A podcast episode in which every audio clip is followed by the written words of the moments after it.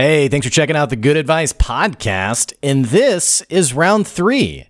So we sit down and bring back not just my favorite guests, but your favorite guests for not a round two conversation, but a third time conversation. And today we're sitting down with Kristen Sherry. She's an internationally known best selling author. She's also the founder of YouMap. It's one of the most incredible tools that are out there for professionals who are looking to unlock their own potential in their workplace or possibly find new opportunities in other workplaces. You can find out more at myyoumap.com and also be sure to check out Kristen's amazing books available on Amazon. Stay tuned. Here comes your good advice.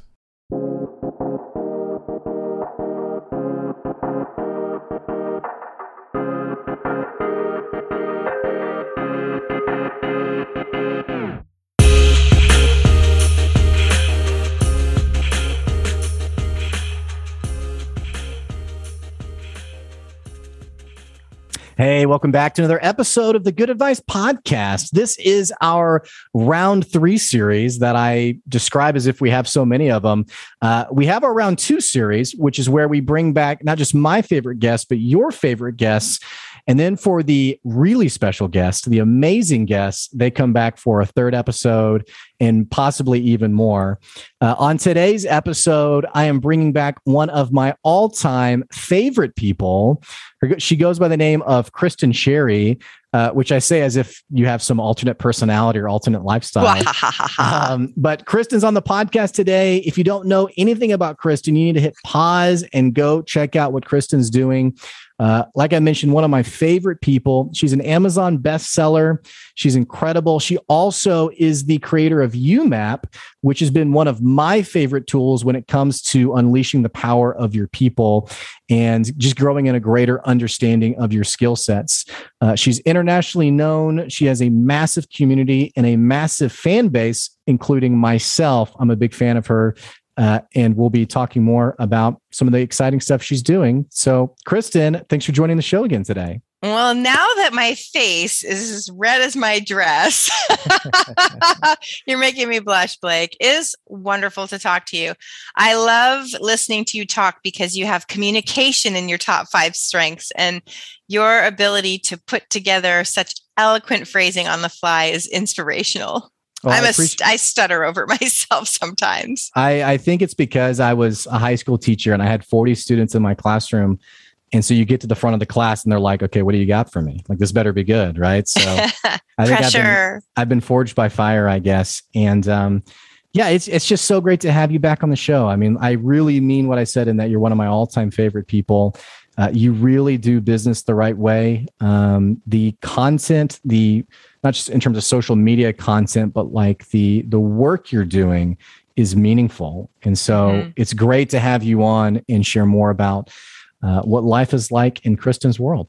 So well, welcome. it's a pleasure. You're one of my favorite people as well, and it really is easy to do work that you're passionate about when when it aligns with your values. And so I think we probably have some similar values vibe in here, and oh, that's oh, yeah. probably why we get along so well.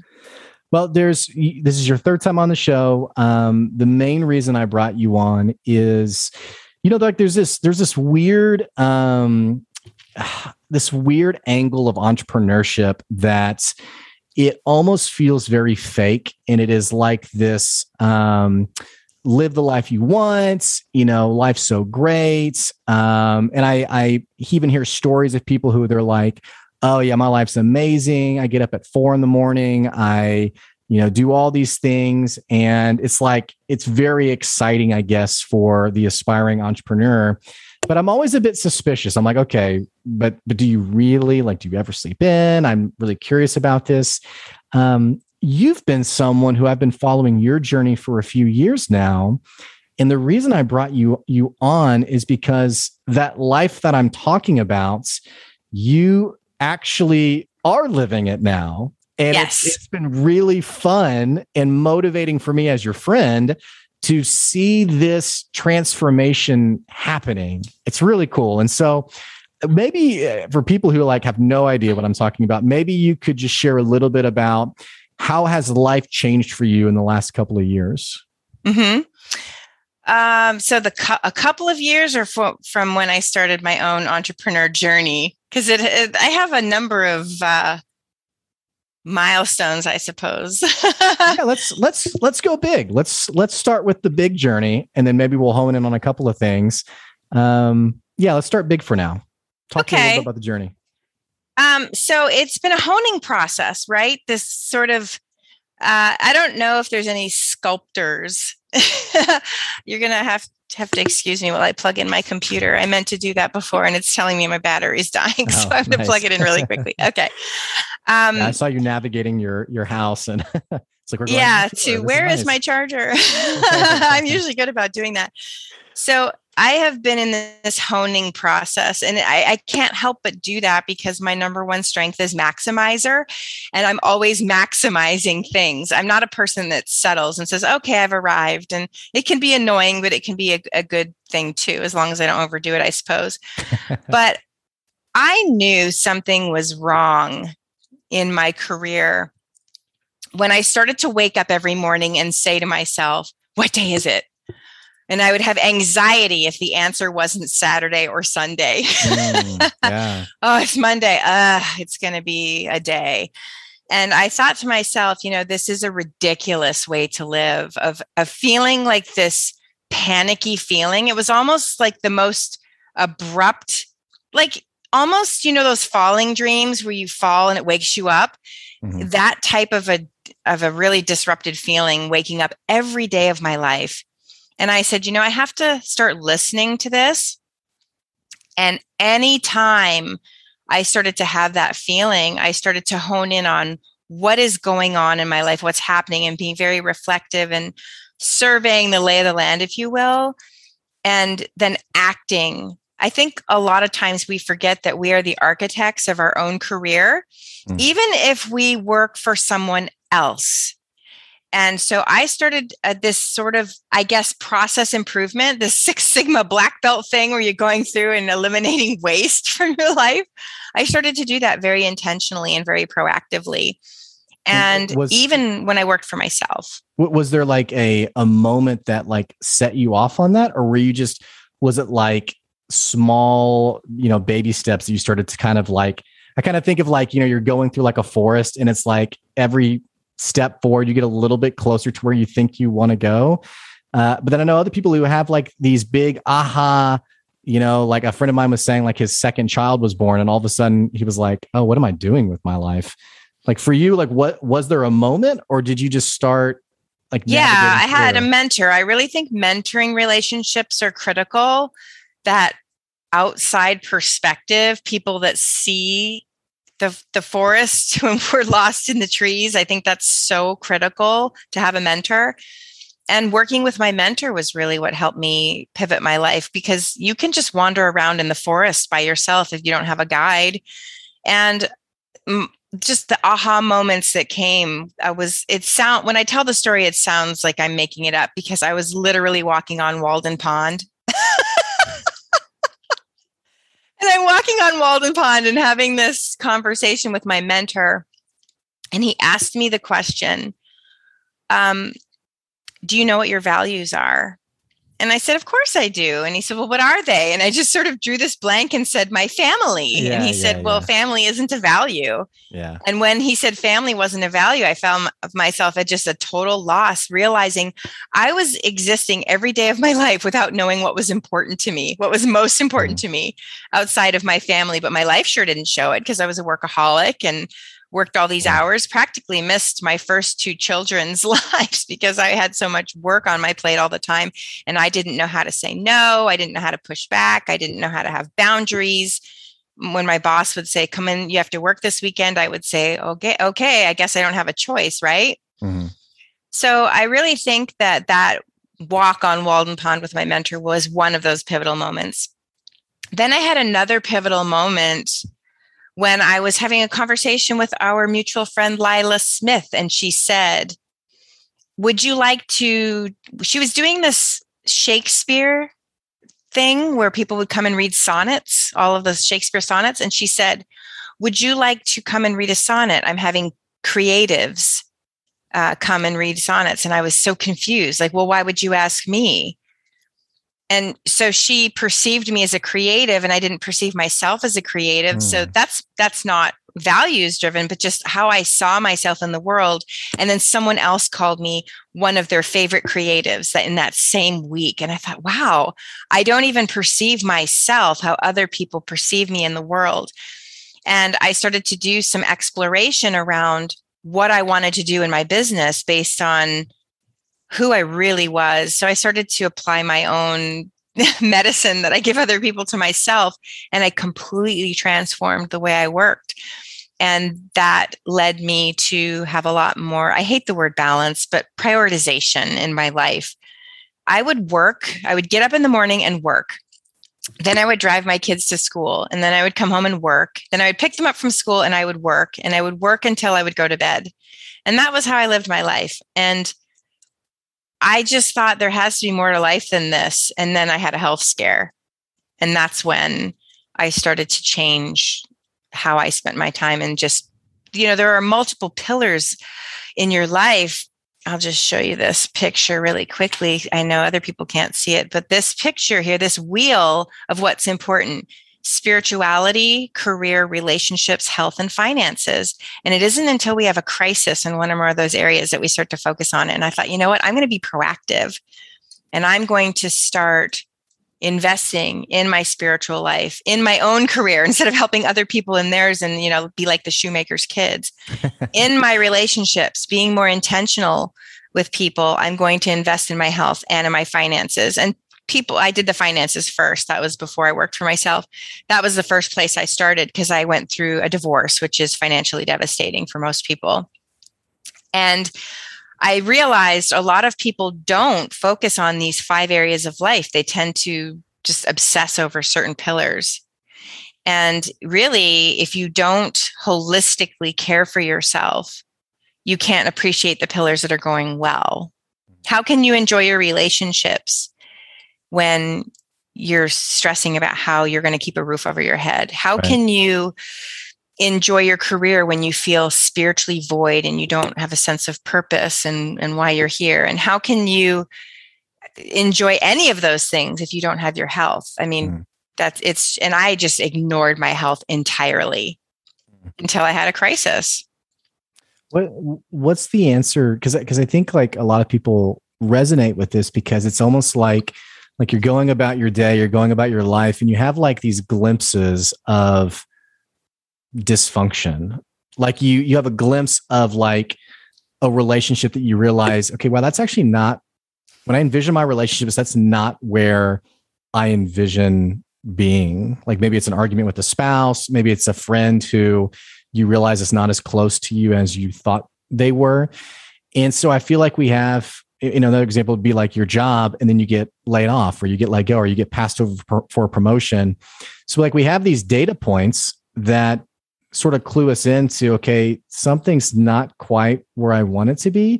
Mm-hmm. but many of us myself included like we see it for a moment and then we go back to habits and grinding and head down you know just doing what makes sense. How does someone pause and like lean into that glimpse and like it starts to now helping them realize like a greater understanding of themselves a greater clarity around what they really value and care for because mm-hmm. i think most people fall into that first bucket of yeah but i'm just going to keep doing what i've always done yeah, so we are creatures of habit. It takes a lot of energy to get outside of that pattern. My mother um, has been very instrumental in helping me because I have a mother who is a coach. And one of the things I remember my mother, my mother has all these little sayings that she said my whole life, and they all rattle around in my head. And my mother always says, the wheel that squeaks the loudest gets the oil. And I did two things with that saying. I learned to be a squeaky wheel. that was the first thing I learned to find my voice and speak up for myself. And I learned I got a lot of things by just asking mm. because there are a lot of people out there who can't say no as well. and so my mother just had all these little funny sayings. And uh, I did realize that part of it is how the brain works. Like our brain likes to conserve energy. So we like to go into these fixed action patterns. So if you look at nature, there's something called a funnel spider and that spider will this sounds crazy but that spider will weave the the the, the whole basket looking thing where it's going to lay its eggs and then it will it'll put the bottom on and then it lays the eggs down in and puts the top on. And if you tear that bottom off of the what it's woven so far it will still go to the top and lay its eggs and they fall down out the bottom and then it seals the top. Hmm. and its babies are its eggs are not in there because it just does what it does. And so that happens with us. And we look at that and well that's just a stupid spider. It's energy preserving to go into this sort of default mode of being. Hmm. and that's where those behavior patterns take root. And it takes energy to forge new neural networks in your brain and do things differently. And ultimately, we're always looking for the lowest energy cost. And so staying in um, abusive marriages, and I'm not trying to level any judgments because I realize there's a lot of um, like when women are in physically abusive relationships, when they leave is when it's the most dangerous time. So I get that. I'm not being insensitive yeah, to that. Sure. Um, and and but when you look just at on its situations in a whole, we tend to go into these fixed patterns of behavior. And then there's something that we that our brain does. Our brains are fascinating, and my degree is actually in neuroscience. So I understand a lot about human behavior. When we end up in situations, we start justifying things that, uh, well, you know, my manager is only terrible sometimes, or we start to justify the situations that we're in.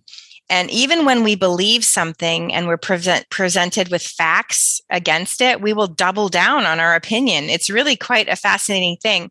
We get this cognitive dissonance. So, yeah. for example, if somebody we have supported evidence comes out that they're a terrible person, we will then make excuses or assault the character of the person who's pointing sure. out this person we've had faith in it's the yeah. kill the messenger thing right, right. Um, it's it's cognitive dissonance because our brains can't accept that we've been duped that we've been fooled that we made a dumb decision and so we then work it out in our head so that it makes sense to us that cognitive dissonance is very difficult and it and people don't even know it's happening to them because mm. we get so good at justifying our behavior whether we're drinking and driving or whatever bad behavior we have we human beings have a remarkable um, fool yourself capability for lack non-scientific term. it makes me think of a, a boss who got all of this negative feedback from his employees.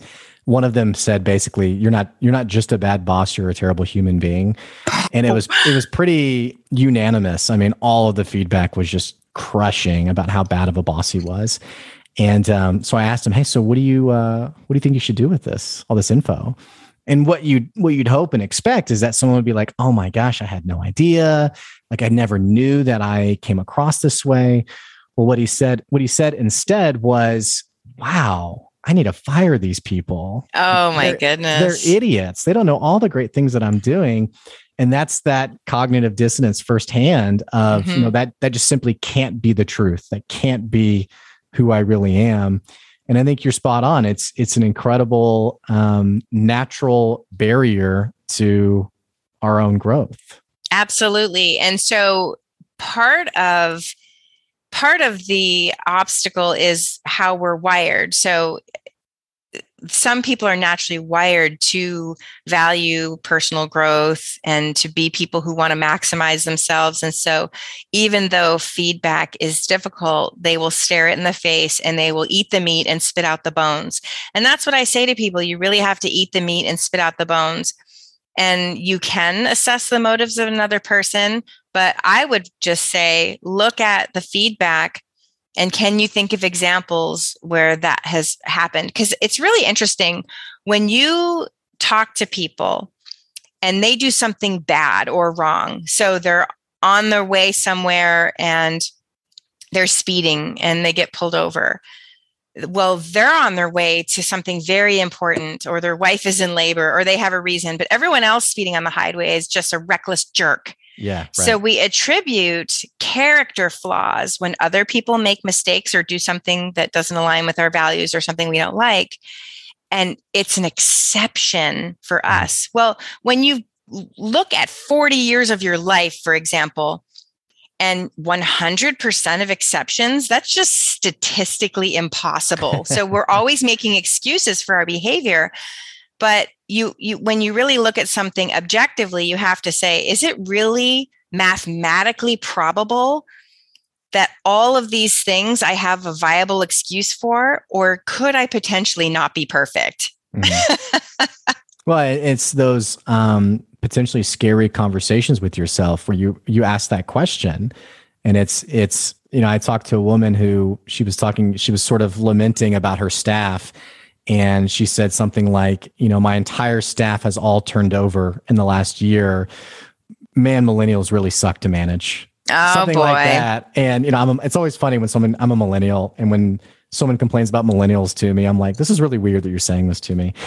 But um, what I said back to her was, I said, yeah, that's really interesting. Millennials can be challenging, but what I've seen when your entire team quits, it's usually not because they're millennials.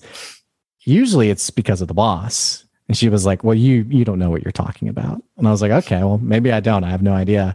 But like we have these like breadcrumbs of again, it's those glimpses of like the actual truth compared to how we've associated like that data. Mhm. And it just seems like some people have a natural affinity to like lean into that and be curious and sort of sort of like um you know you like see this image and on the corner there's there's this like little um tear like in the paper like where it's curling up and you kind of like peel that back and it's like oh my gosh that's that's who i am right but a lot of people like smear that back over and like no no i like the beautiful person that i've you know I love the mirage that I created. Yeah. you're really not doing yourself a favor because eh, one of the things that when I used to coach people in executive coaching, I would I would say to people like, "What is your perspective of this feedback that you got?" And I would say to them, "Do you want to be effective or do you want to be right?" Mm, That's a good question to ask people because most people choose with their actions they want to be right. But I think most people intuitively know that being effective is the way to go in life. Right And that's why I always like to say, eat the meat and spit out the bones. I, I, I'm so used to putting myself out there for criticism that it's become easier for me. And so I think inviting feedback, getting into a practice of asking people for feedback is a really good practice because I have to get reviews from people who have no affection for me whatsoever for my 12 books that are out there. And I, I had someone write a review once that said, um, this book is toxic positivity. One of my Wow. children's books, Toxic Positivity. And I was like, oh, that's really interesting. So um, it can be really easy to go down a rabbit hole of obsessing over one bad review. It's a balance between saying, oh, that's an interesting perspective that I hadn't considered. Is do do I see any validity in that? Is there anything I can take away and use from that? Well, no, I couldn't because they didn't really give me anything actionable. But yeah I think it's always a good thing to say, is there anything for me that I can act on here that would make me a better person? my favorite reviews are things like you know um, this book changed my life i shared it with everyone three stars I know. like- you're like okay well yeah it's well, good to because you have personalities that are not demonstrative. So the reason that happens is there are people who will never pick extremes. So when I do uh, a YouMap debrief with someone and I'm doing their strengths and we're ordering them, what's their driver strength, their strongest strength, and what are the passengers that support it, and then their fuel. The, the driver is the strongest, the passengers are the next strongest, and the fuel is the most moderate. And whenever I would coach engineers, I don't coach anymore for the record, but when I would coach engineers, I would say, Is this strength moderate, strong, or very strong of you? And they'd say, Oh, it's moderate. And then we go to the next one. Well, that's moderate. All five were moderate. Yeah. Well, why is that? Well, when you're looking at the personality of engineers, they tend to be cautious, analytical people. So they're not prone to hyperbole. That's so great. Mhm. They don't talk like that. So everything is moderate. And then when I coach really extroverted, gregarious people who are eyes in DISC influencers, is this moderate, strong, or very strong? Every strength is very strong, very strong, very strong. So I've had to change my coaching practice so that the personality doesn't matter to say, is this a little more strong or a little less strong than the last strength we looked at? And that's how I can reorder it. So I end up with very strong, very strong plus, very strong plus plus, very strong plus plus plus. It's really funny it makes me think of it's totally off topic a little bit, but I was talking to someone about how much they liked music and like, I don't really like music that much.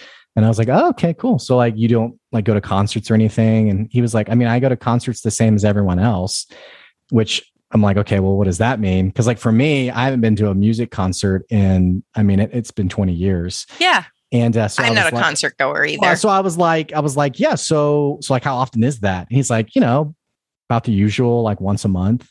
What? But the way he described it was he was like, Yeah, I'm just kind of just an average music. I'm not really crazy about music. And I'm like, okay, well, your perception of of how you see this one characteristic is very different from how an outsider would see it.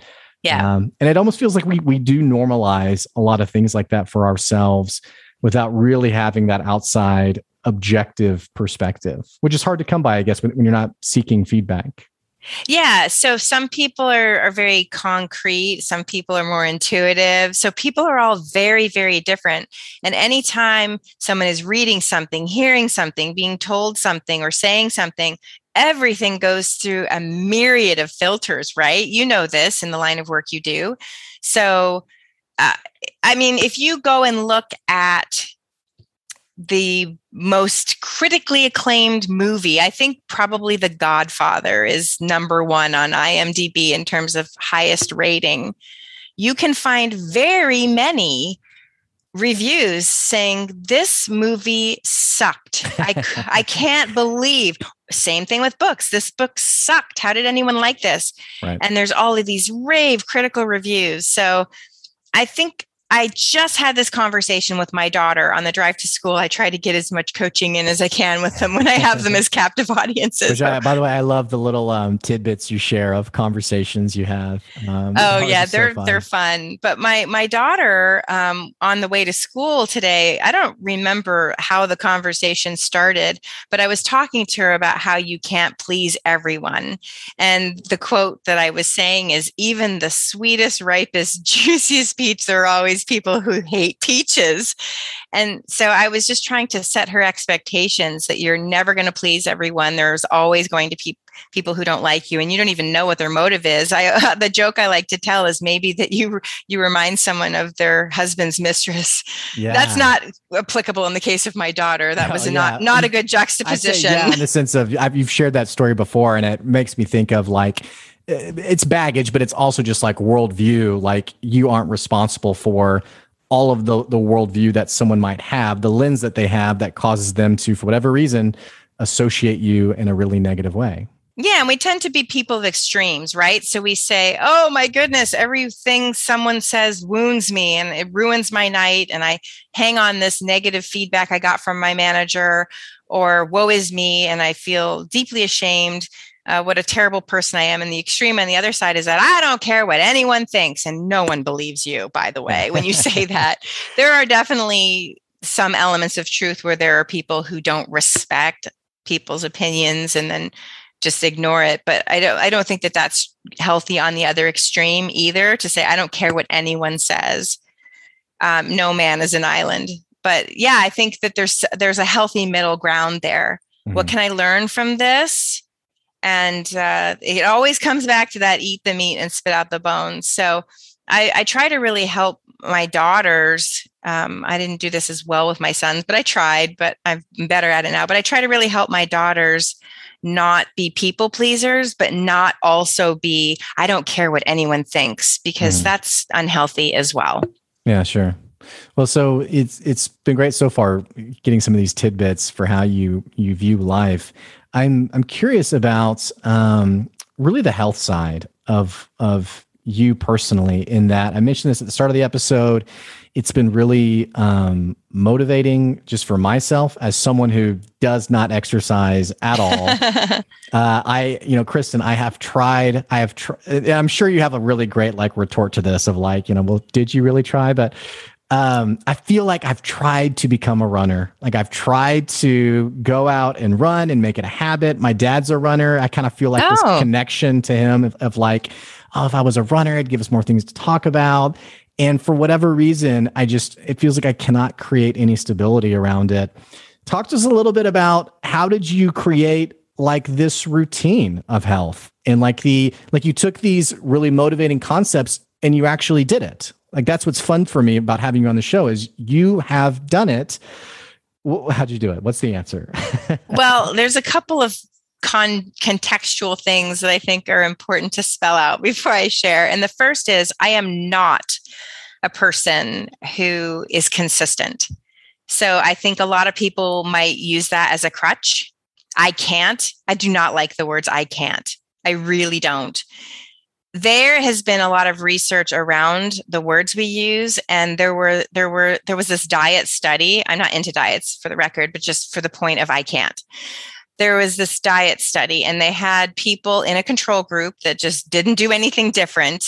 They had two groups that were trying to lose weight and one group when they didn't want to eat something which i'm not about restriction either but when they didn't want to eat something they would say i don't eat donuts but thank you I don't.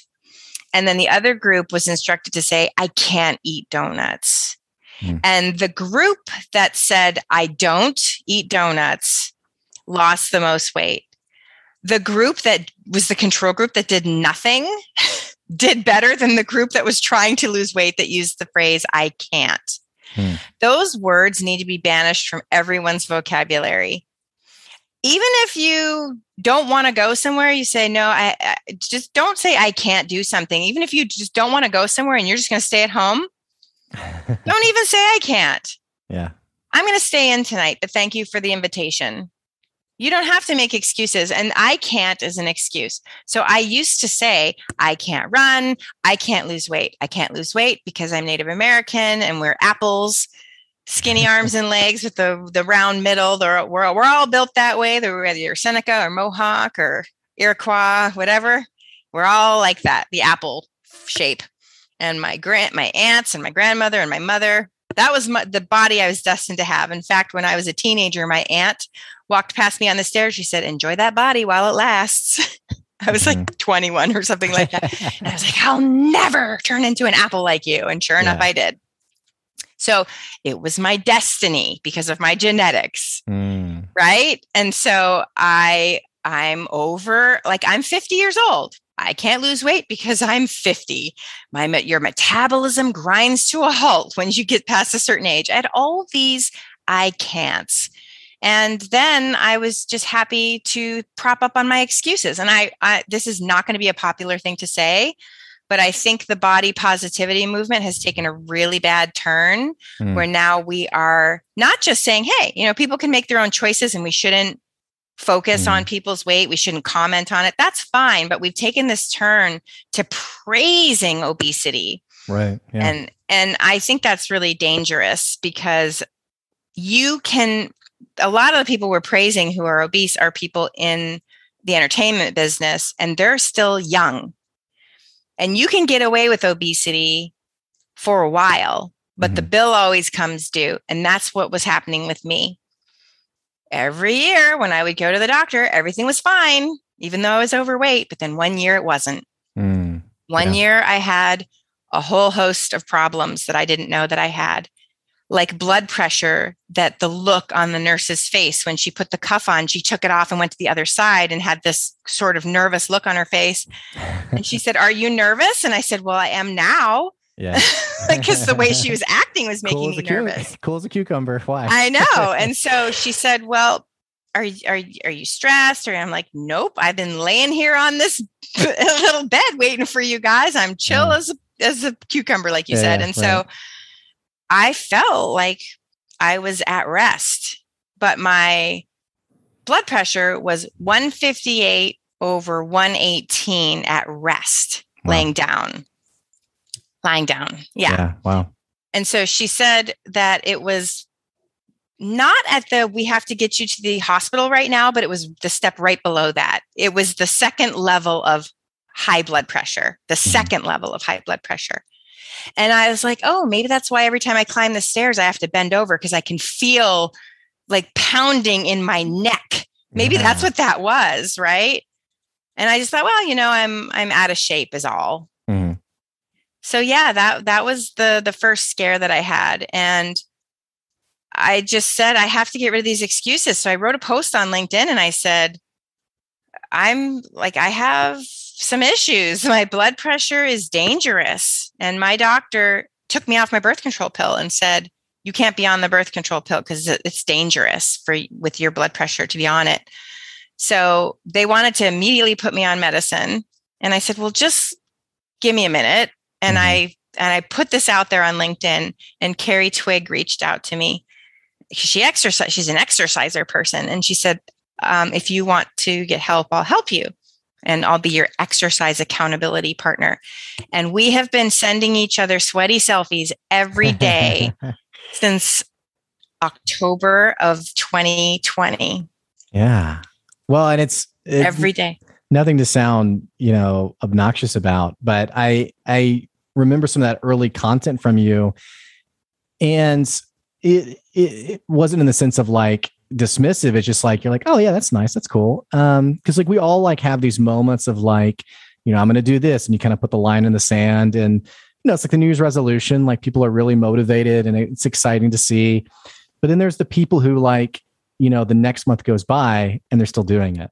And then the yeah well see the difference was it was november when i first started losing weight. I started losing weight first and then i started exercising second so i, I did get a health scare before i started exercising and I thought okay i'm gonna i'm gonna lose weight and it was november it was two weeks from thanksgiving and i was like well a heart attack isn't going to say well, we'll just wait until you eat your crescent rolls and the gravy and all that stuff. We're we're we'll we'll just wait and then we'll yeah, we'll yeah. Rock your off till you're- world. till you're ready. Yeah, you yeah, it doesn't work like that. So if I was in a situation where my vitals weren't good, you know, it could be a any day thing. So I, it Mm. didn't matter that it was two weeks from Thanksgiving. So I started my health journey and changing my eating habits two weeks before Thanksgiving and the month before Christmas. And everybody else was saying, oh, I'm going to wait Mm. until the new year. But here's the thing when you say, I'm going to wait to the new year, you're not even in control. You're letting the calendar already dictate when you're going to take control of something that should be important to you. wow. So you have set yourself up for failure right then that you're not even control of when you're of when you're starting because you want to wait and enjoy the holidays. Think about that, Blake. I want I can't enjoy the holidays unless I behave in a gluttonous way. Till I'm gorging. There is so Yeah. much wrong with that. I had a Pretty wonderful Thanksgiving and Christmas. And I just had some rules in place, you know. Yeah. I don't restrict what I eat. I might macro balance, but I didn't go for seconds and I I usually eat dinner on a sandwich plate. Mhm. Because did you know that sandwich plates of today were the size of dinner plates? Yeah, Yeah, seriously. you- My I- mother won a auction for this. There was this fish and chips place in the town my parents live in now called Sullivan's. And they they auctioned off because everyone used to eat at Sullivan's, right? So it was nostalgic. So they auctioned off their plates. And I opened up, I'm like, why'd you get the lunch plates? It's like these little lunch plates.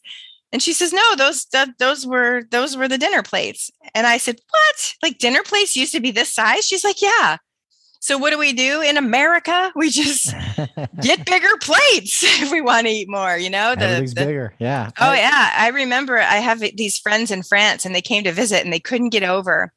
You know the kid size French fries and the little white. Pa- that's the adult small, in I've heard France. that. Yeah. Yeah. Yeah, I've heard that and the and the small is their large, and the super size, forget it. Like they don't even roll like that.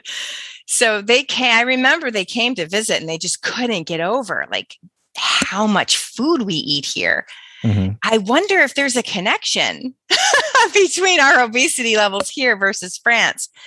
So the biggest issue is the minute, remember that cognitive dissonance that we were talking about? The minute you start to put ownership on a person, the defenses go up. The same thing happens. So you have to be really careful when you talk to people. I remember a fitness guy on LinkedIn writing a post and he said, You're fat because you eat too much food. And it triggered me. I was so triggered.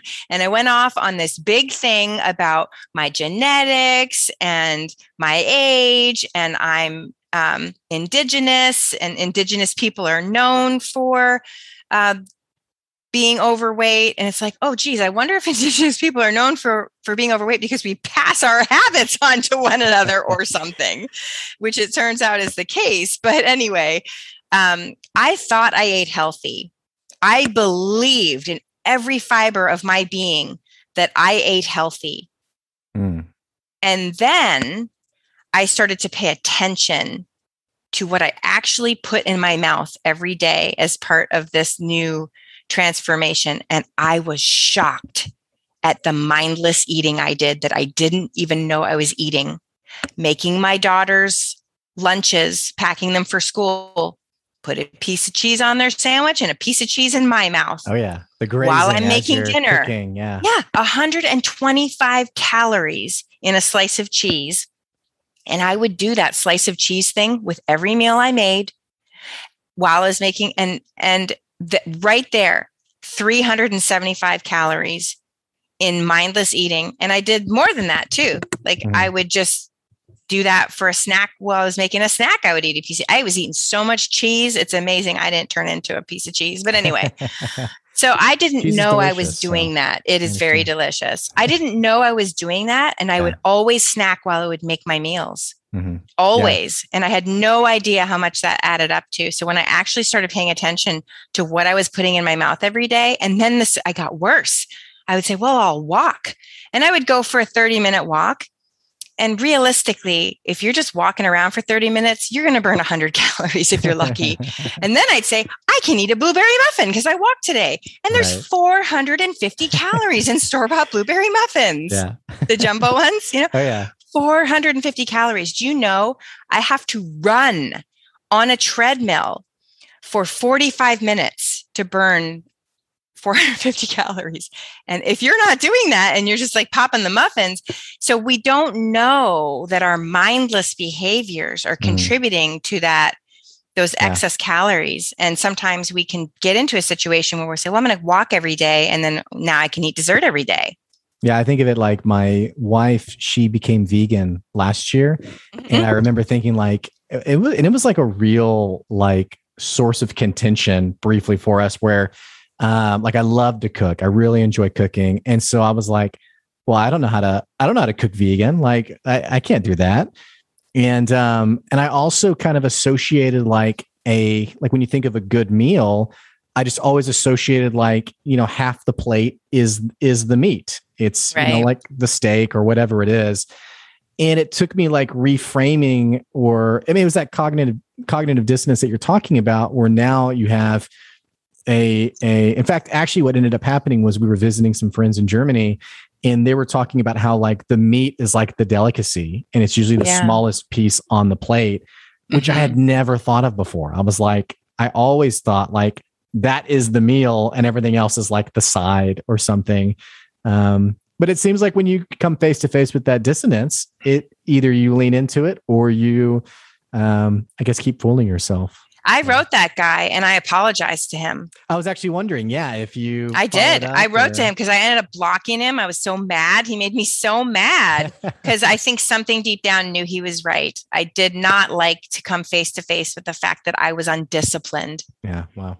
And that hurts. You know, I have said that on Twitter about myself. I said when I was obese, it was largely because I made excuses for my behavior. I had mindless behavior that I didn't even realize, and I was undisciplined. Mm-hmm. And people jumped all over me. And I'm like, I get it. It feels really bad to hold the ball. It feels really bad to hold the ball. You've got to swallow your pride. Your your life is too important. And so once I swallowed my pride and said, okay, I'm going to admit that the fact that I weigh more than my husband and I'm over 200 pounds, I have to admit that there's some cause and effect here. And I started to think about like how many people do I know that are really obese that are 80 years old? Right. I really right. can't think of any. Right. And so when you start to look at obesity figures, when you have like 52% of the US population in their 40s obese, and it gets by the time you get to the elderly, it's like 13 to 20% or whatever, it's not because the elderlies have figured out how to lose weight, it's because they died. Yeah. They died. So here's what I didn't know. When I was carrying around the extra weight, that extra tissue, so I had heart problems. That was my issue, right? So, what I learned when I was open and coachable was my heart has to pump blood to my fat tissue, my inactive fat tissue. It can't just sit there without a blood flow. It will it will rot and die. It needs mm-hmm. blood flow too. And so what happens is my heart is beating 65, 66, 67, 68 times a minute. That's more than once a second. It's working so hard mm. to supply blood to all my fat that's just sitting there freeloading on my body. My heart now beats 52 down to 48 beats a minute, not even one beat every second since I've lost weight because it's not having to work so hard. Your heart is a piece of equipment that has a finite number of beats in it Mm-hmm. So this is serious stuff, you know, there's definitely consequences, but I get it. I get it puts people up because if we feel like we've tried things and they didn't work, we have to say, this is just how I am and this how it has right. to be. I tried every which way to lose weight. I tried keto twice. My body punished me and gave me a fat tax. I gained more weight back after I did keto because my body said, I'll show you right. doing that um, I tried all kinds of things, different. I tried the shakes. I started to get fuzz, fuzzy tongue and fuzzy mouth. It was terrible when I was doing the smooth. The was it the smoothie thing? Yeah, yeah, yeah. I, yeah. I tried. I tried everything except for I didn't try like diet pills because I'm just like nervous about any of those types of things. So I didn't do any of that. But I tried all of the different diets, and I came to the grips with the fact that you know I just need to have a, a macro balanced way of eating where I'm mostly eating healthy things and not using emotional eating when you start binging and any of those types of things. And i have to just have an active lifestyle. It's just I, you can't i couldn't keep trying to cheat and cut corners because my body would punish me. See when you restrict calories when you start uh, trying to starve yourself or do all these different things, your body says, uh oh, I'm in trouble. I'm starving. And it starts to conserve body fat by slowing your metabolism. And that's why people don't lose weight when they, they use diet tactics because yeah. your body is smart and it tries to protect itself. So, Carrie, going back to her, she said, I'll help you and so she started to see the thing is is i hated exercise. I had this running joke that i used to always say i only run if someone's chasing me. Sometimes i would vary and say i only run if a bear is chasing me or whatever but i sure. always would say i only run if i'm being chased. But you don't have to run. Like there's there's a lot of different ways that I turns out I had a running partner and I ran with her and I liked running and I do like running, but I joined a group that taught me how to run properly, that taught me how to strength train and have a solid mm. core. Just kind of like going and doing cardio, cardio, cardio, cardio. That is like the worst way to lose weight mm. because it's really your muscles are what burn the most calories. So, strength training and HIIT workouts and all of that are a big core of what I do. And I run a few days a week, yes, but that is not I don't know. That's not a good strategy. Just trying to do three hours. I work out 30 minutes a day during the five days of the week, and I do a long run for like an hour on Sunday. And Saturday is my rest day, but I do 30 minutes this going to the gym for three hours isn't necessary if you know what you're doing. So I joined this group and this woman she's a physiotherapist and she's changed my life around healthy attitudes around food i eat bread every day blake and i bake it delicious. myself it but really I, I eat bread every day yeah it's it's not this whole culture of restricting and binging and restricting and hmm. binging mm. it's just not getting us anywhere but i have come to realize that i have four kids and I've come to realize that not caring if I dropped out of a heart attack wasn't an option because of them. So I'm leading into a point here. You have to know what motivates you. For me, I need to lose 50 pounds isn't motivating. Who cares? Who cares about a number? And I never really had a lot of vanity around my weight. I would sometimes worry that when I would speak that people might not take me seriously because they would view me as undisciplined. Mm-hmm. But I didn't really like that that goal didn't matter to me. So what I did was I thought about what does matter to me. Well, my number one value is love and connection with my family. So what I did was I have a 5-year-old daughter and I'm 50 and I have an eight year old daughter. Is my daughter eight? I think she's eight. I lose track of all of them. And then I have a 20 year old and I have a 24 year old. So I picture and I am in, in in very in tune with the fact that my 24 year old is going to have me in his life a lot longer, right, than my mm-hmm. five year old. And that makes me sad, but what can you do? So I picture my five year old as a grown woman laying in a hospital bed. I can tell this story without crying. It took many attempts. and she's with her husband and she says to him, I wish my mom was here to see her. Wow. About yeah. her baby. Yeah. And when I would be faced with an all you can eat potluck from a church function or wherever I was, I would conjure that image. And I would say, what is the decision that will make that reality not come true? Where Evelyn has to say, I wish my mom was here to see my first child be born. Mm. Powerful that image. a powerful motivator, Blake. Yeah, it's an anchor. When I pick sure. chips or uh, celery sticks with hummus. and I use delicious. that motivator all yeah. the time, but you have to know what your values are, what's important to you. Because if lose 50 pounds isn't, a, I don't, I don't pay any attention to numbers. Like yeah. none of that matters. Right.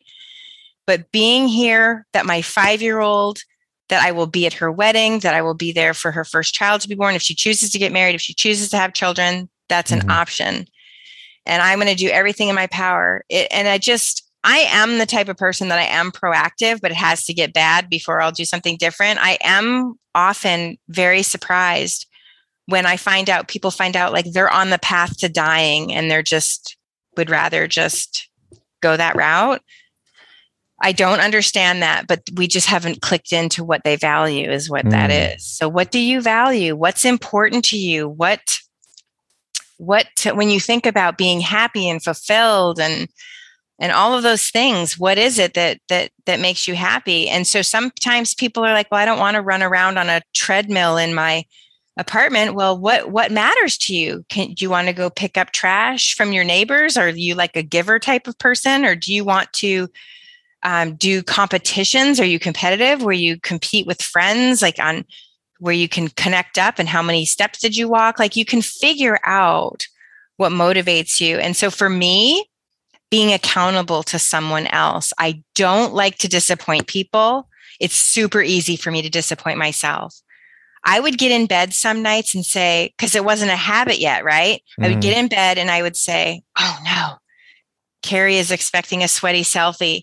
And I would haul my bed out, of, out myself out of bed at nine o'clock at night and do a HIIT workout. Yeah. And I hated every second of it, but I did not want to make her feel like, wow, yeah. that was a really bad investment of my time to support right. Kristen on this journey because she's a loser. I didn't I didn't want to I didn't want that, you sure. know. I, I really didn't want to disappoint her. So what is your motivation? But I have found having an exercise buddy and then mm-hmm. I got an exercise buddy to help her and she lost 50 pounds. well, that's amazing. It's, I mean, it's the power of community. And it's, yeah. you know, I think it's what I love is how you tied it back to your values because I think many of us, uh, especially even people listening right now, when they think about their own values, I do think they do one of two things. They go to those cliches like family, which I've heard as an answer Mm-mm, so many yeah. times, or two, they have three scary words.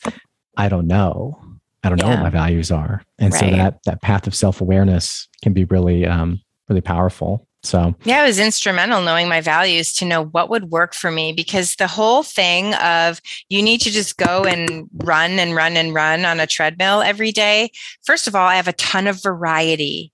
In I joined a program and it's only 77 bucks a year to do this physiotherapist program and I love it. And she has videos and see, this is the workout I did today. Yeah. I did that one today. um, I just follow what she says and i watch the video and i do the video and then i send the sweaty selfie to my partner to say oh, i'm done i did it. Yeah. I don't want to have to think of what to do every day and i don't like routine. I don't like repetition same thing every day. If if my workout was like get up and go outside and run every day five days a week i would have quit by now. Mm-hmm. i need variety so i run on monday i do um, weights on Tuesday. I do like a HIIT workout, a run again Wednesday, HIIT workout Thursday. You know, I, I've and all the workouts are different. So I have to have variety or I'll get bored. Sure. Yeah. And so it's it's tailored to you, which I think I think that's another thing that's really insightful is not only is is all of our listeners under needing to understand themselves better and what drives them, but also understanding the you know the uniqueness, the personality behind all of that. Um, so, uh, Kristen, where I'm looking at the time, this we our conversation has flown by. By the way, uh, I I wanted to also, you know, we don't have time for it today, but I, I want to also point people. Oh, towards... come on! Can't you be like those podcasters like SmartLess and Jordan Harbinger, where it's like some episodes are 90 minutes, some are like two hours. I'm just I don't, I don't know. I mean, maybe I'm i need teasing. to like review like my own personal like view of myself. I I don't know if my listeners like the podcast that much to be like, yeah, let's do because you know like a Joe Rogan episode is like four hours, and I'm like, oh like, yikes! I don't think people That's would listen long. to me that long, but um, I listened to Dax Shepard uh, interview Jim Gaffigan for two hours and ten minutes. I listened to well, the whole that's thing because Jim Gaffigan is a Jim. So yeah, that's right. That's right. but real quick, uh, you did just publish. You've got personality. Um, are you are you continuing? You, you've been writing and publishing for a while now. Is is that the route you're sticking with? Is there more that you're going to be coming out with in this series? Would love to hear uh, more from you on that. Yeah. So the You've Got series, you've got uh, is based on YouMap. So, but it's for kids. So elementary students, you've got gifts, for to discover your strengths through the book. You've got values, you've got skills, and you've got personality was the fourth one.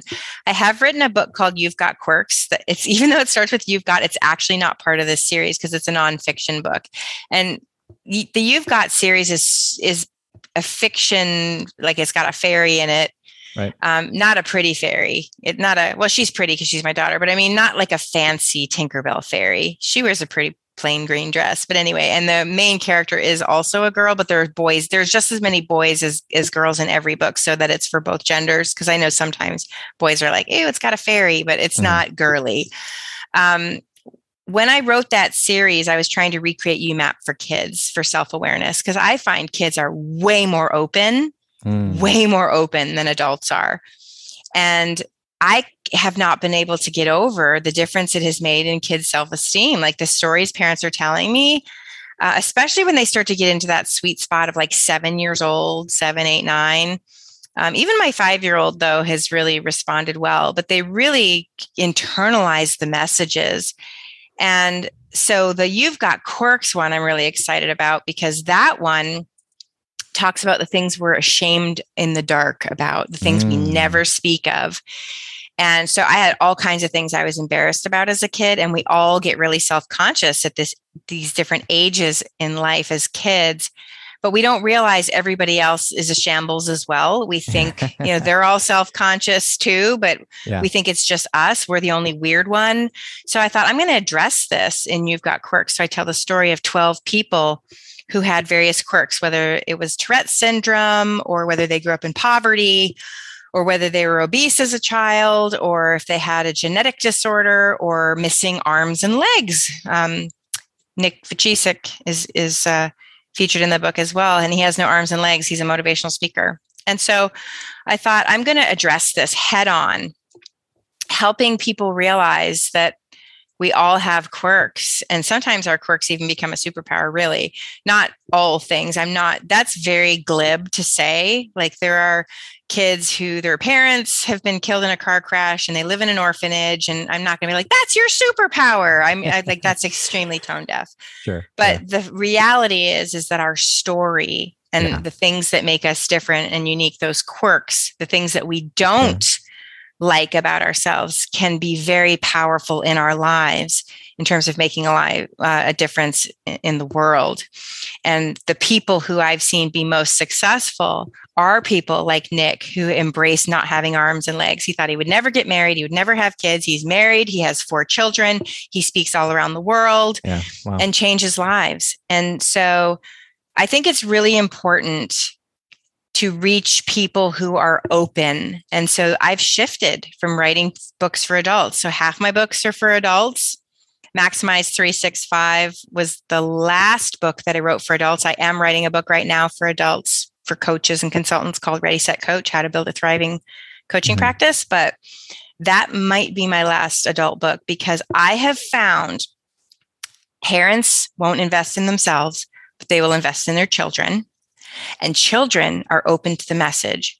So I'm not trying to fight people to make their lives better. So I'm going to focus on children because they have not lost the ability to imagine what could be and mm. they hmm. still believe in possibility. And you could say it's their naivete, but I say they just don't have the baggage that adults have that Cynicism. puts blinders on their eyes. Mm-hmm. Yeah. yeah, because all the uh, things that I have done shouldn't be possible for me. Hmm. I shouldn't be, you know, a best-selling author certifying people around the world in YouMap. I shouldn't be doing any of those things. I I I'm a Mohawk kid who grew up in a town at the time probably had 15,000 people.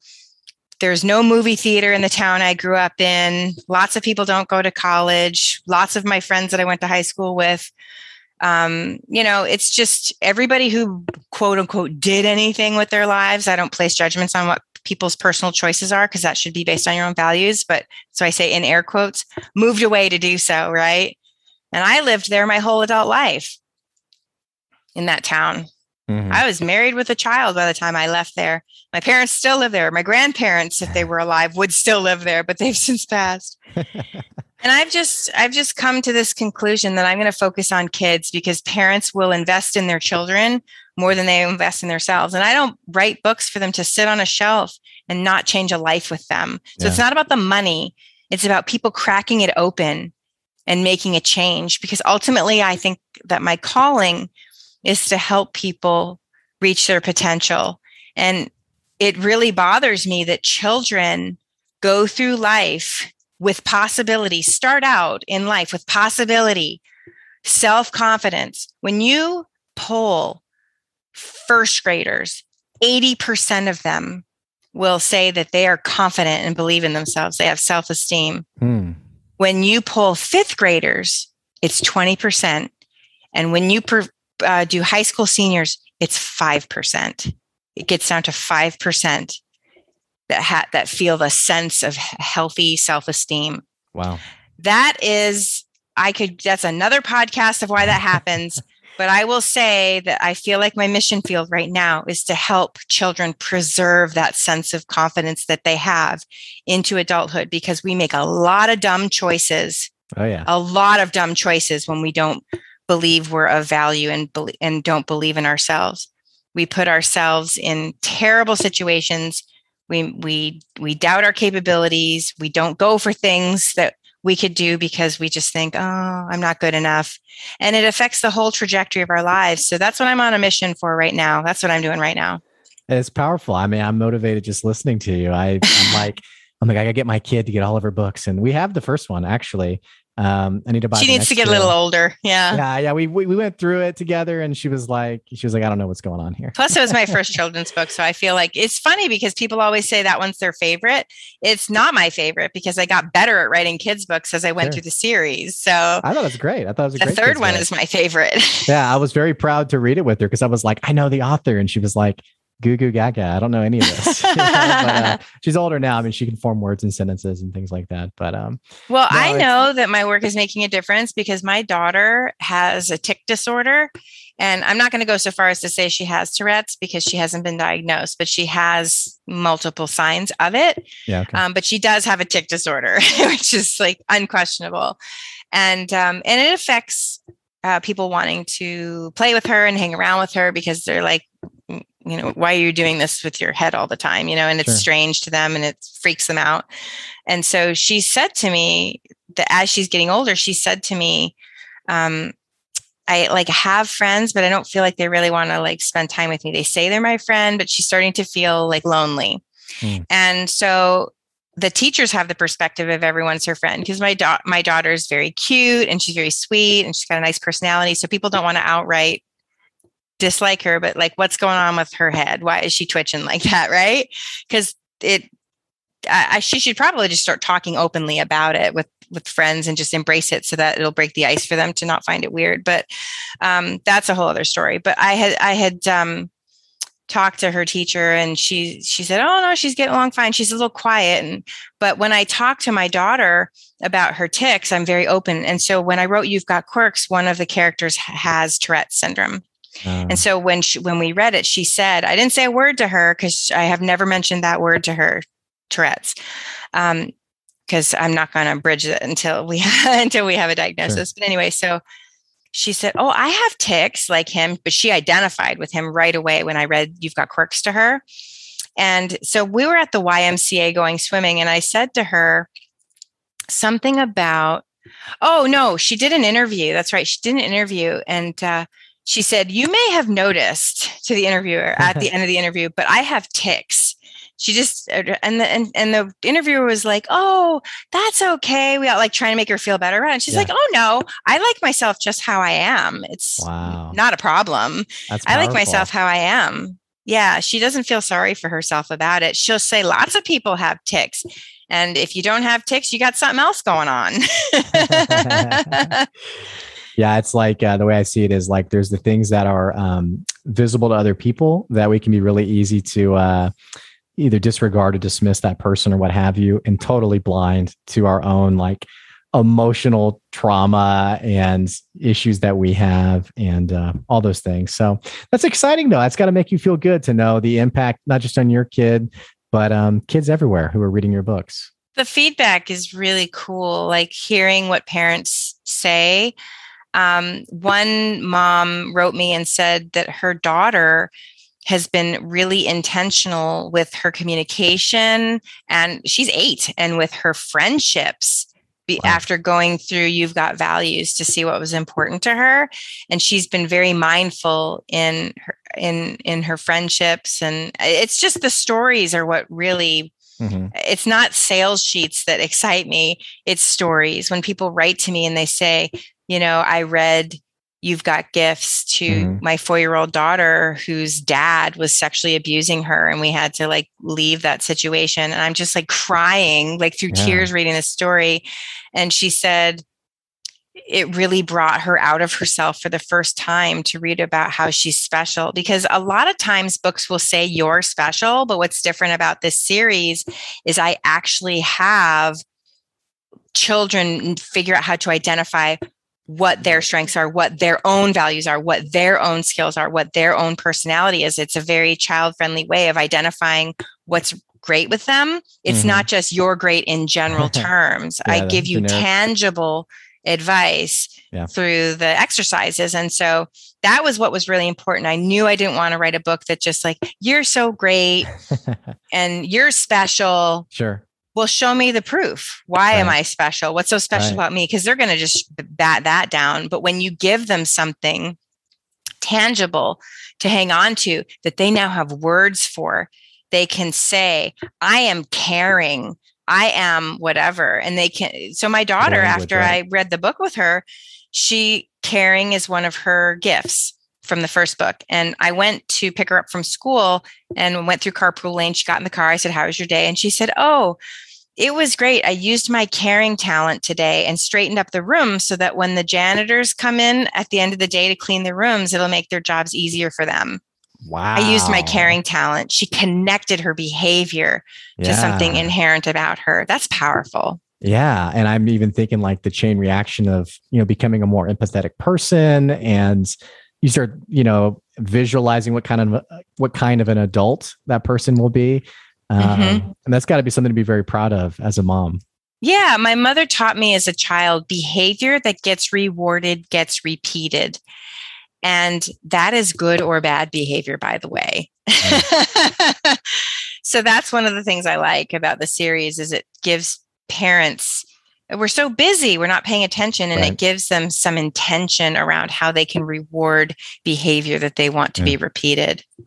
Well, Kristen, this has been an amazing conversation. So fun always to talk to you, and um, just what a great what a great set of insights you shared today.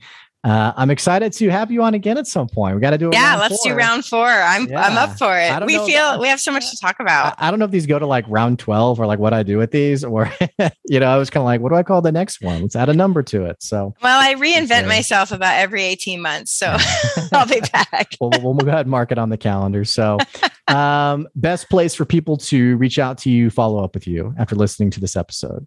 Um, they can contact me through myyoumap.com, M Y Y O U M A P.com, or they can reach me at LinkedIn. I'm forward slash in forward slash Kristen Sherry. And you probably put that in your show notes. I don't know. will. Maybe you won't. I will. Don't follow up with this person. No, I'm just kidding. I've had people put like their phone number, and I'm like, just so everyone knows, I'm not putting their phone number in the. no, comments, I am but- not that extroverted. Yeah. yeah. Call. Everyone call. Let's Yeah, ring. yeah. Let's have a party. Party line. well, Kristen, it's been really great, and I so appreciate you making the time today. Absolutely. Thank you so much. Hey, for our listeners, thanks for tuning into this episode. I am going to put both of those links down in the episode description below. Please don't hesitate to reach out to Kristen and absolutely check out her books on Amazon. They are amazing. They're bestsellers, uh, really incredible. And uh, on top of that, if you've been listening this long to the podcast and you're not following or subscribing to the podcast, what the heck you waiting on? Click that subscribe button, click the follow button so we can keep bringing you good advice wherever you are. And also don't forget, if you want to support the podcast, you can do that at our Patreon. It's at patreon.com slash good advice, which we so appreciate. And having said all that, that's today's good advice. We'll catch you later. See ya.